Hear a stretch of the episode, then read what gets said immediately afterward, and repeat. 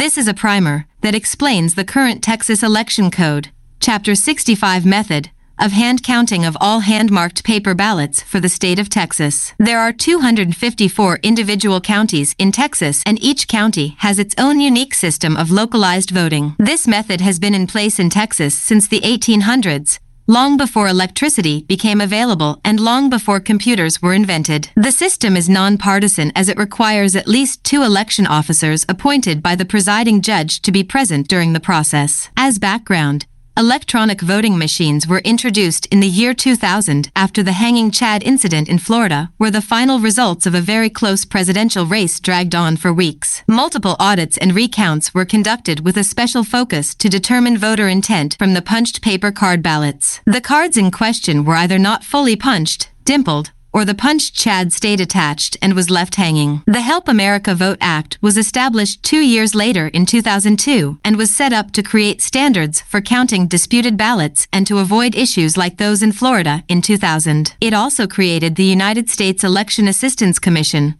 or EAC, which set guidelines for all electronic voting systems. Unfortunately, when electronic voting systems were introduced, the American public could not foresee that domestic as well as foreign bad actors could hack into and access the computers and networks to modify the software, manipulate voter registration as well as electronic poll book records, flip votes, or simply add or delete votes to cheat the system. Bad actors could also track early voting and monitor mail-in ballot requests. From this, they can predict voting trends and then counter those trends by injecting fraudulent mail-in ballots into the system, knowing signature verification and mail-in ballot chain of custody protocols are not universally enforced. No one was aware of programmed software backdoors or embedded hardware devices that could communicate through Wi-Fi and Bluetooth signals and manipulate the system as well. These cyberattacks help create election victories for pre-selected candidates and issues, and more often, these selections were contrary to the will of the people. Over time, America has grown accustomed to technology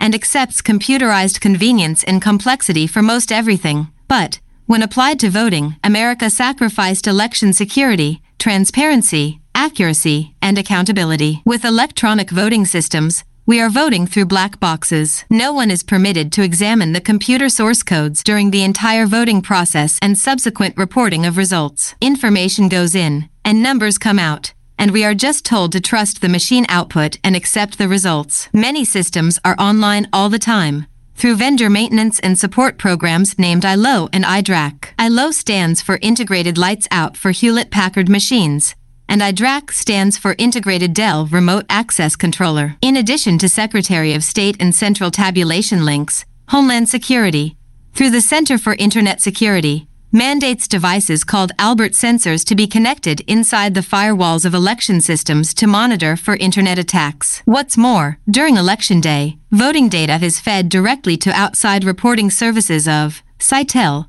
Clarity Reporting, and Edison Research, who format the data and send it to news outlets to report elections real-time to the American audience. Cytel has main offices in Spain. It is unsettling to know that other companies, and possibly other countries, access electronic voting machine data in real time and know your votes before you do. In addition, as first responders, police, fire, medical, and utilities are considered critical infrastructure and are provided the highest, always-on, priority cell communications from AT&T's cellular communication system named FirstNet. The Department of Homeland Security has declared election systems as critical infrastructure and therefore are open to the same high priority, always-on, cell communication systems as first responders. This coverage assures electronic poll pads, election management systems, and tabulators with internet connection capabilities could be connected as critical infrastructure to the FirstNet cellular network and given priority service,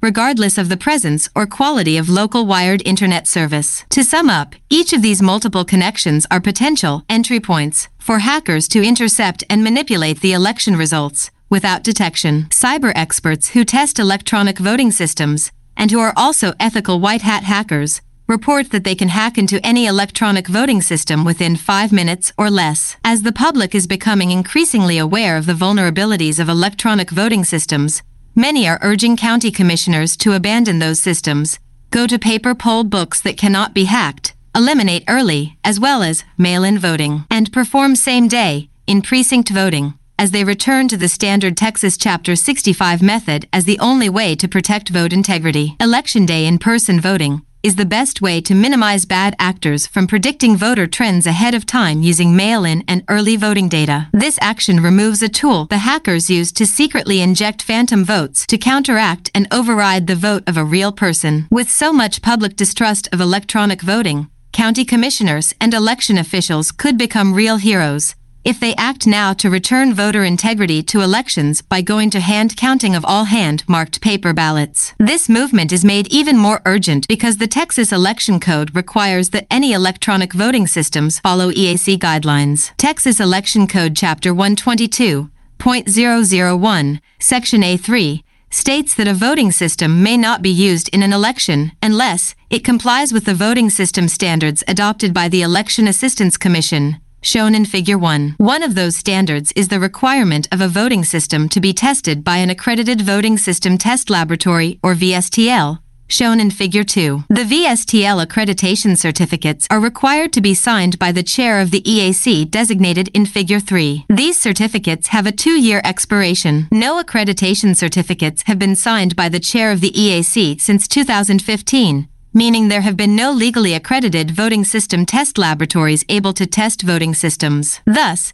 there are no voting systems currently certified for use in Texas that meet the requirements of Texas law to be able to be used in elections. This realization results in the Chapter 65 method of hand counting of all hand-marked paper ballots as the only way to conduct a legal election in Texas. Any Texas county who knowingly authorizes the continued use of uncertified electronic voting machines is willingly violating the guidelines of the Texas Election Code. So the most prudent option is for counties to abandon the electronic voting systems, remove them from their proposed budget expenditures, so taxpayer money will not be wasted on uncertified systems, and move immediately to set up systems for hand counting of all hand-marked paper ballots for future elections. The Texas Chapter 65 method is very simple. For early voting, when the period for early voting ends, ballots are brought to the elections office and the appropriate chain of custody performed. Ballots for a given location are counted to verify total ballots cast at that location. Those ballots are then sorted by precinct and tabulated according to the exact same Texas 65 method of hand counting the ballots as for Election Day as follows. On Election Day,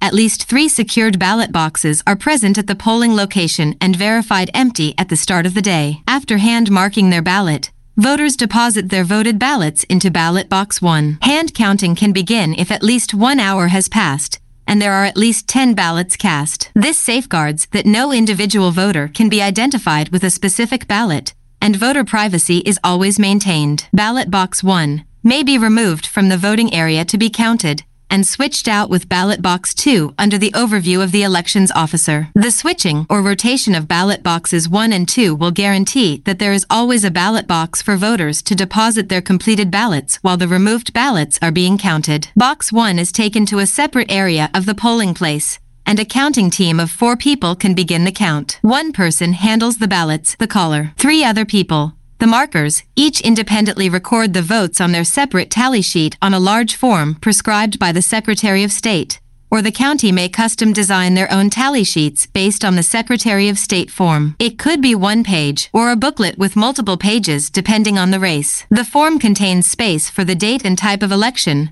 precinct number or polling place name, as well as a space for the counting team member to sign. The tally sheet lists each contest and candidate in a column on the left side of the sheet in the same order as on the ballot. To the right of each candidate's name are rows with sections for the tally marks, and at the end of each row is a totals column. The caller starts with a ballot and calls the contest and the candidate receiving the vote in that contest, all the way down the ballot. As the caller calls a vote for a given candidate as well as any measures being voted for or against, the markers will make a small vertical tally mark. If no votes are marked for a specific race, the caller announces, "Undervote." At this time, the markers place a mark in the undervote column of their tally sheet. If more than 1 vote is marked, the caller announces, "Overvote," and the markers make a mark in the overvote column of the tally sheet. The undervotes and overvotes do not count and are recorded so that the total number of ballots are accounted for at the end. When a 5th vote for the same candidate is called, a diagonal slash mark is made through the other 4 vertical tally marks indicating a 5th vote, and the markers each verbally announce,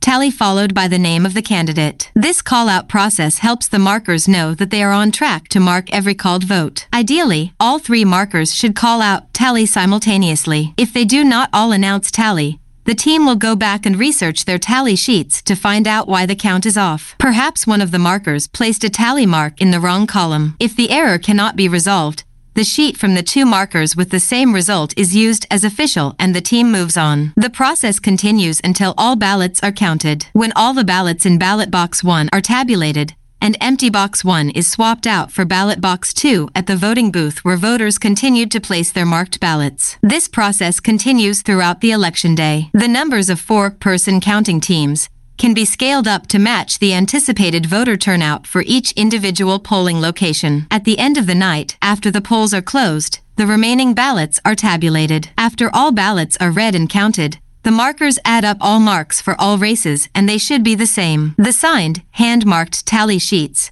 become part of the official voting record, and everything is delivered to the courthouse under chain of custody guidelines. All counted ballots are secured in ballot box 3. There is an unofficial results or return form that is completed by the election judge. Once all precinct totals are received at the elections office, election officials combine the precinct results to determine the county-wide totals and winners. Please note that other countries, like France, Germany, the Netherlands, and Italy, recently woke up, recognized the real threat of electronic vote manipulation by socialist and Marxist who took over other countries without firing a shot, simply by placing pre-selected sympathizers in political offices. Fearing the loss of their sovereignty, these countries realized it was a non-partisan issue because no one trusted the electronic voting system results. They set aside their political parties, came together, and made it a national priority to switch to hand counting of all hand-marked paper ballots. This massive conversion was completed in as little as 6 months. Now, win or lose, all candidates can trust the hand count is accurate, transparent, and the true will of the people. The ballots are counted in one day, and the citizens now trust their election system knowing that their real votes counted. It's now time for America to wake up